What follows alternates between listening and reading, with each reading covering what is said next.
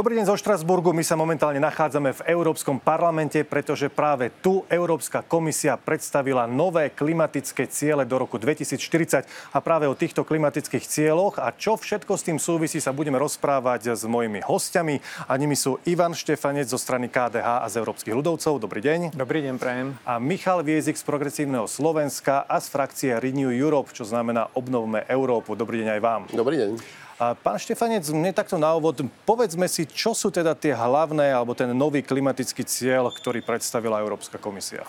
Ten cieľ súvisí samozrejme so zelenou dohodou, čo je náš hlavný cieľ do roku 2050 vybudovať uhlíkovo-neutrálnu ekonomiku. A s čím prišla Európska komisia dnes, tak vlastne spresnila, že aby sme dosiahli zelenú dohodu, tak do roku 2040 by sme mali znížiť emisie o 90% To je vlastne tá novinka. Do roku 2030 ten cieľ bolo 55% a teraz je ďalší čiastkový cieľ do roku 2040. Pán Viezik, vy ste v minulosti pôsobili najmä ako ochranár. Teraz z vášho pohľadu je tento cieľ dosiahnutelný a správny? Ten cieľ e, ma teší hlavne z toho hľadiska, že tá cifra 90% je veľmi blízko tomu, čo odporúčajú konečne vedci klimatológovia. V roku 2019 sme mali podobnú situáciu, keď sme stanovali cieľe do roku 2030, tam bolo odporúčanie vedcov 65% redukcia. E, parlament sa dohodol iba na 55%, alebo v podstate vyplynula tá európska e, dohoda takto. A teraz vlastne ten návrh komisie je veľmi blízko tým 95 alebo 90 až 95 na ktoré odporúčajú veci. Čiže z tohto hľadiska ja som rád. Treba ale podotknúť, že toto je návrh komisie. Uh, tu ešte budú samozrejme nasledovať uh, pozície parlamentu, pozície rady, až nakoniec sa stretneme pri nejakej dohode, ale to už asi bude v novom, v novom mandáte, pri novej komisii a teda môžeme očakávať ešte pohyby aj na jednu, aj na druhú stranu. Uh, keby výsledok tých rokovaní bol na týchto 10%, tak do roku 2040 bol by som spokojný. Toto je ale vlastne v podstate taký rámec, v ktorom by sme sa asi zrejme mali udržať, ktorý sa ešte môže meniť. Um, ten cieľ, teda z toho, čo počúvam, sa zrejme teda zhodnete, že je nejakým spôsobom správny, ale ako sa k tomuto cieľu dopracovať, ehm, to zrejme vidíte rozdielne. Videli sme to aj pri vašich hlasovaniach, pretože naozaj um, to všetko podstate zabezpečujú rôzne um, industry, rôzne priemysly, či hovoríme o automobilom priemysle alebo o polnohospodárskom priemysle. Um, tam to zrejme vidíte inak. Ako by sme v rámci polnohospodárov sa mali k ním postaviť na to, aby sme tento cieľ dosiahli? Ku polnohospodárom by sme sa mali postaviť tak ako aj k ostatným občanom, ako aj k priemyslu. Každý musí nejak prispieť k tomu dosiahnutiu spoločného cieľa, pretože o tom je spoločenská dohoda, ale samozrejme ja chápem aj zastupcov priemyslu, aj farmárov, aká je ich pozícia a samozrejme aj v našom záujme udržať konkurencieschopnosť a udržať pracovné miesta. My nechceme deindustrializovať alebo vyhnať farmárov z Európy. My chceme dekarbonizovať Európu a zároveň zachovať konkurencieschopnosť, zároveň potrebujeme zachovať pracovné miesta. Čiže v jednom šíku, jedným dýchom hovoríme, že pri splnení týchto náročných emisných cieľov pri splnení zelenej dohody chceme zachovať konkurencieschopnosť, podporovať malých, stredných podnikateľov, podporovať farmárov. E, a musím povedať, že samozrejme nie je to jednoduché, ale treba povedať, že sa to darí. Keď si zoberieme minulý rok, tak emisie klesli o 2,5% v Európskej únii, ale rastli sme o 3,5% Čiže momentálne ten trend je dobrý, ale samozrejme, aby sme pokračovali v tomto trende, tak musíme prijať ďalšie opatrenia a tie nie vždy sú celkom populárne a do istej miery ja rozumiem aj tomu, čo hovoria priemyselníci. E, rozumiem, že farmárom momentálne vadia vyššie ceny energií, vadia im e, vysoké inflačné náklady, čiže do istej miery ich chápem, ale to, k čomu sa, sme sa zaviazali všetci. Proste teraz ide o to, aby sme rozmenili na drobné a je dôležité predovšetkým vytvoriť ten právny rámec, aby každý k tomu prispel, k tomu spoločnému cieľu, to je jedna vec. A je dôležité, aby sme dali priestor novým inováciám, ktoré môžu potom sa odraziť v tom, že sa budú vytvárať Dobre, ale miesta. farmárom v podstate bolo nejakým spôsobom povedané, že majú k tým technológiám, ktoré majú pristupovať inak to samozrejme stojí obrovské prostriedky, ktoré by bolo potrebné takisto nejakým spôsobom aj nahrádzať. Ak môžem zareagovať, e, treba povedať, toto bolo povedané všetkým. Tu si treba naozaj uvedomiť, že my chceme dosiahnuť tie klimatické ciele a to nie je, že otázka chcenia, ale otázka naozaj potreby a životnej otázky, pretože klimatickú neutralitu naozaj chápeme ako trajektóriu k udržateľnej budúcnosti, inak nám skolabuje klíma a spadne naša spoločnosť. Takže tie nároky sú náročné a boli uplatňované na všetkých. Keď si pozrieme naozaj tú škálu e, Európskeho ekologického dohovoru, obrovské zmeny, obrovské kroky musel spraviť priemysel, musel spraviť dopravu, doprava, musela spraviť energetika, museli spraviť všetci. Až e, keď sa dostaneme naozaj k tomu, že požiadavky, ktoré boli kladené na poľnohospodárov, ako v konečnom dôsledku dopadli. Tak ja som v tomto smere veľmi kritický. Za tých 5 rokov, čo som tu v Európskom parlamente, som videl, že ak sa niečo podarilo udržať v starých koľajách, napriek tomu, čo hovorili fakty, čo pot- hovorila potreba zmeny, tak to bolo súvisiace s poľnohospodárstvom, rybárstvom a lesníctvom. Je tu naozaj veľký, by som povedal, taký konzervativizmus, ktorý v konečnom dôsledku je ale veľmi škodlivý.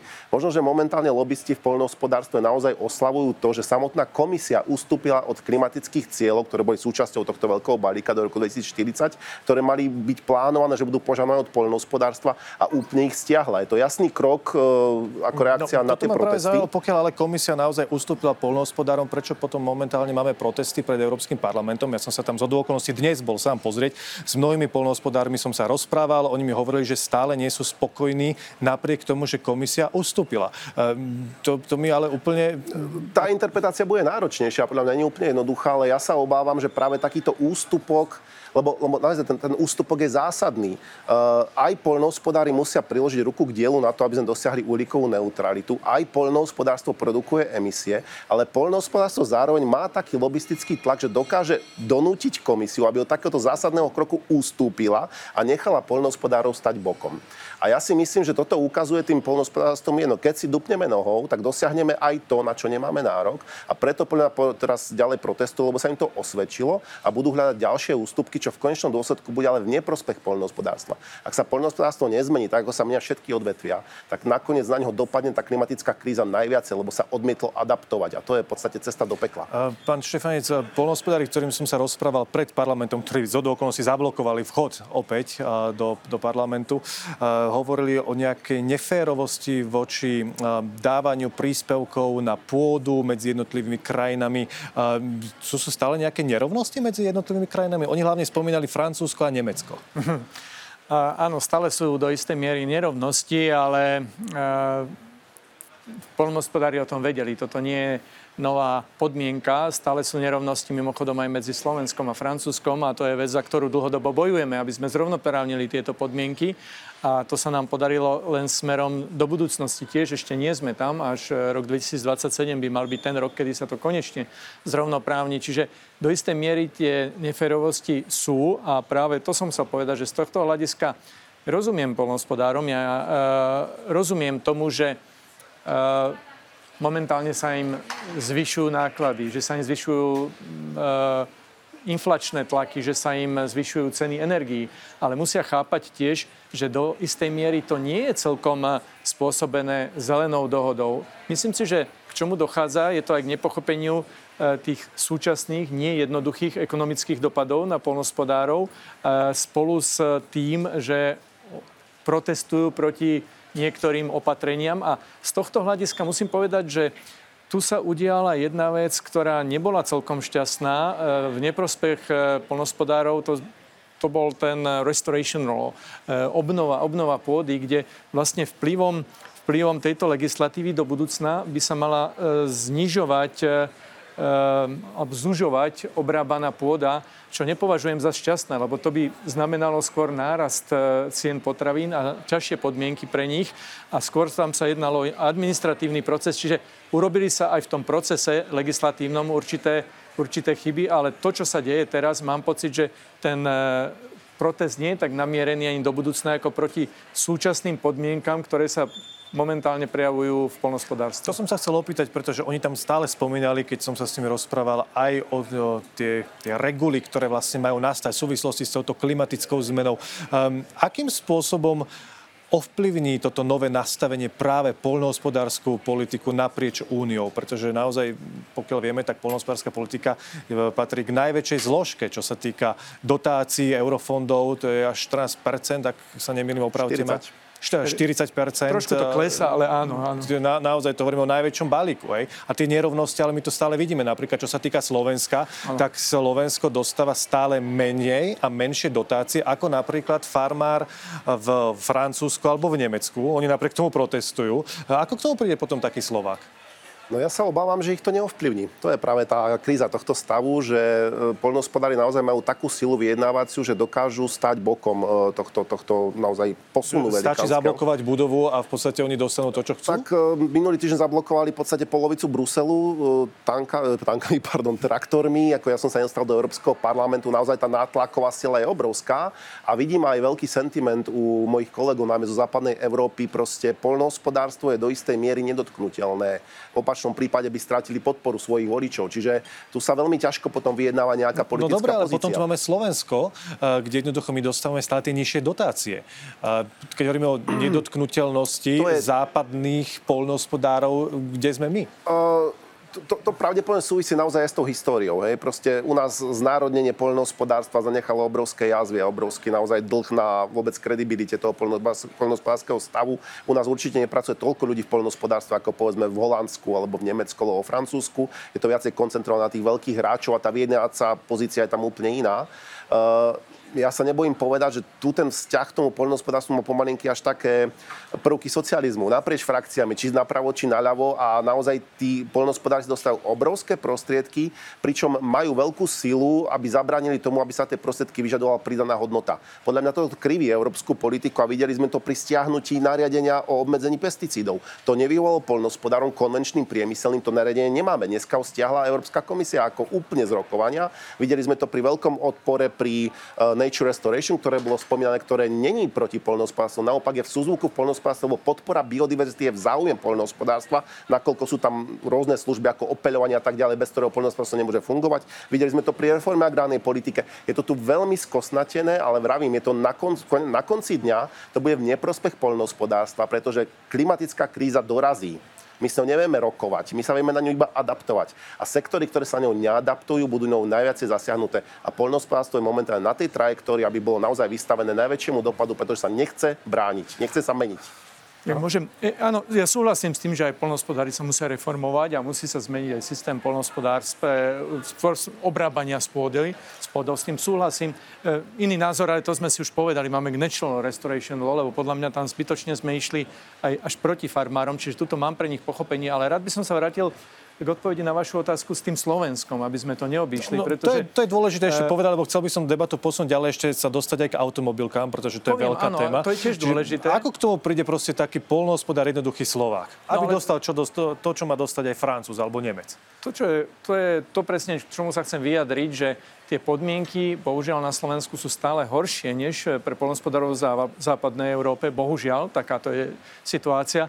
A takisto aj tá štruktúra farmárov na Slovensku je iná. Správne bolo povedané, že je to aj historicky trošku, že boli väčšie farmy a na Slovensku, keď si zoberieme e, v porovnaní so všetkými krajinami únie, tak máme najväčšiu rozlohu na priemernú farmu. Ako u nás je inými slovami najmenej malých polnospodárov. A to, čo potrebujeme zmeniť, a to, k čomu bohužiaľ na Slovensku stále ešte neexistuje podpora zo strany vládnych garnitúr, najmä v posledných rokoch, je podpora malých a mladých farmárov. My potrebujeme pritiahnuť ľudí k pôde, aby začali tam farmárčiť. My potrebujeme mladých e, rozbehnúť a snažíme sa o to aj aktivitami z Európarlamentu, ale na Slovensku sú stále títo ľudia ako keby potlačovaní na úkor veľkých farmárov. Čiže tá situácia na Slovensku je o to komplikovanejšia, že malí farmári majú ťažší život aj v porovnaní s konkurenciou z iných krajín, ale najmä v porovnaní s konkurenciou s tými veľkými na Slovensku. A to je zásadná vec, ktorú potrebujeme zmeniť. Ináč nebudeme mať viac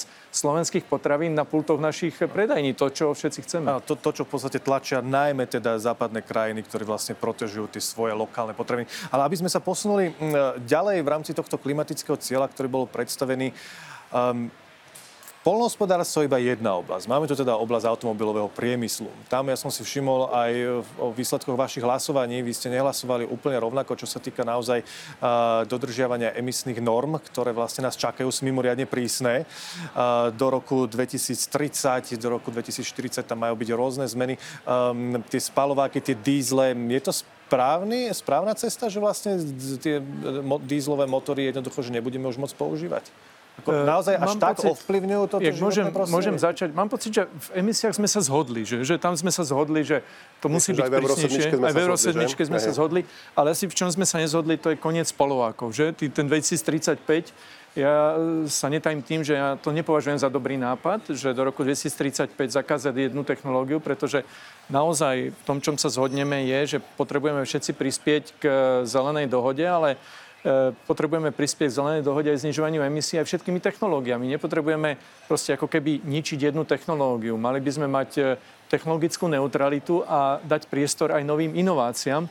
A najkrajšie vysvetlenie teraz e, vidíme napríklad z vývoja spalovacích motorov v Španielsku, kde skúšajú aj v reálnej prevádzke už bezemisné paliva, syntetické paliva. Zatiaľ je to len na troch čerpacích staniciach. Plán je do konca roku 600 čerpacích staníc za veľmi porovnateľnú cenu ako e, benzín a naftu zo, z fosílnych palív. Čiže zdá sa, že tie... by nezaplatil viacej. Áno, áno. A zdá sa, že, že tie inovácie fungujú. A toto je cesta, ktorú sa snažíme presadzovať, že e, dopracovať sa k tomu cieľu zelenej dohody a nižších emisí novými technológiami, e, dať priestor inováciám a, a tým pádom aj rozvoju zamestnanosti práve pri realizácii týchto nápadov. A vy by ste tie spalováky, vaša frakcia teda bola za to proste unblock zakázať, aj? Máme no, tak teda u, nás, u nás bol vlastne hlavný vyjednávač e, tohto cieľa, Jan Hujtema, ktorý e, toto takto podľa mňa nakonfiguroval, ale ja nerozporujem to, že máme zachovať technologickú neutralitu. Totiž to je tak akože sprofanované, že ideme zakázať spaľováky. V skutočnosti to nariadenie hovorí, že od roku 2035 sa nebudú vyrábať E, motory, ktoré nebudú bezemisné. Emisné, hej? Čiže svojím spôsobom áno, to momentálne diskvalifikuje spaľovacie motory, ale vieme, že ten posun sa deje aj tu a hovorím o tých syntetických palivách. Tu ale by som chcel povedať, že tie syntetické paliva momentálne mňa vôbec nepresviečajú. Totiž to syntetické palivo, áno, vo svojej bilancii je bezemisné, pretože stiahuje sa uhlík z atmosféry, vytvorí sa palivo, ktoré následne sa vypustí. Akorát, že tá e, náročnosť výroby takéhoto syntetického paliva z pohľadu spotrebovanej elektrickej energie je 4 krát väčšia, ako je prevádzka elektromobilu. Hej, čiže ak sa bavíme o uhlíkovej stope, ak sa bavíme o energetickej náročnosti, tak nedáva to úplne zmysel. Skôr je to taký, akože taká linka na sentiment na to, že chcem mať silný spaľovací motor v tej kapote a viem ho napojiť takýmto cylindrickým motorom. Nepoznám presne ten uh, cylindrickým palivom, nepoznám presne ten uh, príklad, čo si vral v tom Španielsku. Nesedí mi to, ak je tak náročné to výroba toho syntetického paliva, aby bolo rovnako lacné ako bežný, bežný uh, benzín. Takže asi je tam nejaký dotačný systém alebo, alebo niečo nie, nie. takéto ďalšie. Uvidíme. No, Technologická dobre, neutralita je tu možná, je tu možná hore, a v 2035 proste aj automobilky povedali, že pre nich je tá technologická neutralita a tá bezemisnosť najlepšie naplniteľná cez elektromobilitu. Preto smereme k elektromobilite, ale čo sa ukáže ďalej na trhu, tomu sa prekažky klas nebudú, pochopiteľne. Áno, no to je presne dôležité, že pozrite sa, všetci vidíme, že ten nástup elektromobilov tu je a bude viac a viac elektroaut na cestách. To, to všetci vieme, ale samozrejme je tu úzke miesto infraštruktúra. Ľudia to nebudú kupovať, pokiaľ si to nema, nebudú mať kde nabiť. Čiže je potrebné investovať do nabíjacej infraštruktúry, ale ja si myslím, že práve k tomu cieľu zelenej dohody môžu prispieť nielen elektroauta, ale aj vodíkové, aj auta so spalovacím motorom. Podľa vývoja a čo je tiež dôležité, aby sa merala tá uhlíková stopa z celého celej životnosti toho výrobku, hej, že od začiatku až do konca. Nie, že budeme mať elektroauta a elektrínu budeme robiť e, z uhlia. Hej. To, je, to je kľúčové. Proste, a to je aj cieľ mimochodom aj dnes, čo hovoríme, e, jak sme začali tú debatu o e, znižovaní emisí do roku 2040, tak jeden z cieľov do roku 2040 je nahradiť do 80% fosílne paliva práve aj obnoviteľnými zdrojmi atomovou energiou. Aj to je súčasť vlastne to, toho ja návrhu komisie. K tým automobilkám a automobilom, pretože to je téma, ktorá naozaj zaujíma každého, aké bude mať nasledujúce auto. Tu bude ale potrebná byť pripravená aj infraštruktúra. Máme teraz mhm. benzínky každých neviem koľko kilometrov. V súčasnosti tie auta nemajú až taký veľký dojazd, ako majú klasické spalováky. Tu Európsky parlament, ale čo som zachytil, pripravoval nejakú legislatívu, že bude povinnosť mať nejakú čerpačku alebo toto nabíjacú stanicu každých niekoľko kilometrov po, po, pozdĺž tých hlavných trás, diálnic a podobne? Áno, ono naozaj toto celé je veľmi komplexné a jedno bez druhého nedáva zmysel. Čiže my naozaj máme momentálne normu, myslím, že sme už schválili, že s istou frekvenciou vlastne na cestnej sieti bude povinnosť pre členské štáty vybudovať zodpovedajúcu infraštruktúru. Treba povedať, že momentálne tá nabíjacia infraštruktúra je koncentrovaná v Nemecku, Francúzsku, Holandsku a všade inde nedostatková, ale napríklad cez plán obnovy skutočne veľké prostriedky idú na to, aby sa v týchto členských krajinách tá infraštruktúra nabíjacia a rozvojová budovala. Myslím, že na Slovensku bola tá z nejaká voľnená veľká výzva pre mesta, aby, aby sa proste nabíjačky robili. Čiže ono, ono je, to, je to za pochodu samozrejme riešené, ale je to riešené. Myslím si, že v roku 2035 tá debata už bude vyzať úplne inak a nikto nebude spochybňovať to, že tá elektromobilita je naozaj dominantnou, uh, dominantným spôsobom dopravy, osobnej dopravy v Európe a bude tomu zodpovedať samozrejme infraštruktúra. Predsa len budem mať na vás ešte jednu poslednú otázku, na obi dvoch v podstate to istú. krátke doplnenie, áno? že áno, e, my sme pripravili taký návrh, že na určitý počet kilometrov musí byť e, nabíjacia stanica, ale nielen na elektroauta, ale tam boli dokonca aj vodíkové no, auta. Ale tá frekvencia bola väčšia. Väčšia, tam bolo 100 km a 200 km, ale, ale lenže, aby sme nehovorili len o elektromobiloch. Vybuduje sa tu teda táto infraštruktúra aj pre elektroauta, aj pre vodíkové auta, ale čo ak medzi časom, lebo naozaj tá technológia, však to sme spomínali, e, ide veľmi hore, medzi časom sa naozaj vymyslí také syntetické palivo, že toto všetko bolo zbytočné. Čo budeme robiť potom? No to je presne to, čo hovorím, že viete, že e, treba, my nevieme, čo sa naučíme zajtra. Treba zachovať priestor pre technologickú neutralitu a pre nové vedecké poznatky, pre inovácie. A podľa mňa v tomto je naša sila. Veď už len ten fakt, že minulý rok sme o 2,5% znížili emisie, ale pritom sme rástli 3,5%, už o tom svedčí, že toto bolo dosiahnuté výskumom a vývojom, že to nebol business as usual, že to sme neurobili tak, že, že proste robili sme všetko rovnako. My musíme používať nové technológie. Aj, aj tie spalovacie motory prešli určitým vývojom a postupne sme znižovali im štandardy a znižovali emisie tak to je to, čo hovoríme, že oni sa vedia dostať normálne e, tým spôsobom aj na nulu, na výfuku a znižiť e, znižiť emisie z celkového životného cyklu. Niekde možno aj viac než elektroauta, ale zachovujeme technologickú neutralitu, nech máme elektroauta, vodíkové spalovacie motory. Myslím si, že každá technológia dokáže prispieť. Pán Viezik, no, ja, ja, ja to poviem trošku kategorickejšie. Podľa mňa je veľmi takmer mizivá šanca, že niečo, čokoľvek na báze spaľovania uh, bude zelenšie a udržateľnejšie ako niečo, čo funguje na princípe zelenej energie. Hej, čiže uh, my naozaj tá najväčšia výzva je, aby elektromobily alebo elektroauta boli skutočne naplňané bezuhlíkovými zelenými zdrojmi elektrickej energie, to znamená zo soláru, z vetra, možno z toho, z toho jadra a tak ďalej. Vtedy to bude dávať zmysel. Uh, myslím si, že celkovo ta, ten princíp toho spaľovania čohokoľvek je už, otáz, je už piesňou minulosti a posúvame sa naozaj do iných modernizačných e, prúdov, kde energia bude v podstate prúdiť a nebude potrebné pri čokoľvek spaľovať. Takže ak by som mal typnúť, tak si myslím, že toto sa nestane, že nejaké super syntetické palivo nahradí elektromobily. V blízkej budúcnosti určite nie. Nevidia to tak elektro, e, automobilky, nevidíme to tak my, to tak v Európarlamente a bolo by to obrovské prekvapenie. Keď sa to stane, sme v demokracii, diskutujeme, otvárame legislatívy, upravujeme legislatívy, legislatívy, život je dynamický, treba sa tomu prispôsobiť. Ja si to zapamätám, o 10 rokov sa k tomu vrátim pri jednej reportáži, ako to naozaj vlastne teda dopadlo. Pán Štefan, chceli ste ešte zareagovať? Áno, rád, lebo ja nehovorím o business as usual. Stále hovorím, že tie inovácie musia prichádzať a aj súhlasím s tým nastupom elektromobility, že ten trend je jasný. Ja len hovorím, že proste nezakazujme to, čo funguje, môže k tomu prispieť. Je? Že aj keď tie elektromobily budú mať väčšiu časť, tak aj tie spalováky môžu prispieť k tomuto cieľu. To je jedna vec. A druhá vec, ja, ja som fakt rád, že si spomenul aj tú atomovú energiu, lebo není na to rovnaký názor aj ani medzi politickými skupinami, ani medzi jednotlivými štátmi ale som rád, že už aj sme presvedčili Európsku komisiu, že pre ten prechod a pre dosiahnutie cieľov zelenej dohody je atomová energia ne- nevyhnutná. Veď na Slovensku máme takmer dve tretiny elektriny z atomovej energie. Ako momentálne nevieme si pomôcť bez, bez atomovej energie práve pri tých cieľoch zelenej dohody. Dve posledné veci. Dôležitá je samozrejme aj diverzifikácia, čiže to, že Slovensko má tak veľa atomovej energie, je na jednej strane dobre, na druhej strane nás to môže oslabať v budúcnosti. Rád by som videl ďalšie zdroje zelené, ktoré by sme rozvíjali, čo momentálne není pozícia napríklad našej vlády. A druhá podstatná vec, čokoľvek budeme riešiť, som za to, aby sa to riešilo mierovou cestou.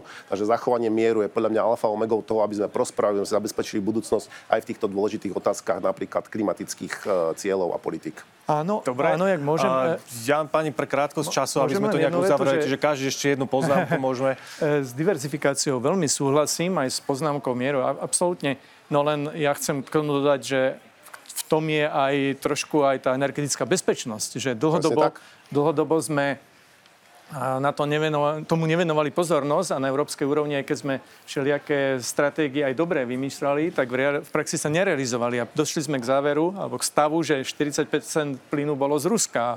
Potom sme to aby sme sa už nezamotali a rok, neodbehli od, od tej znižovať hlavnej témy. 6%, čiže Ja v tejto chvíli a, budem diversifikáciou veľmi súhlasím aj s tým, aby sme boli sebestační. a, Pre krátkosť času budem musieť skončiť túto, túto, túto debatu, ale ja vám ďakujem veľmi pekne. V podstate ale zhodli ste sa na tom, že tie klimatické ciele do roku 2040 treba dodržať, len tá cesta je a, iná, ako ju vidíte.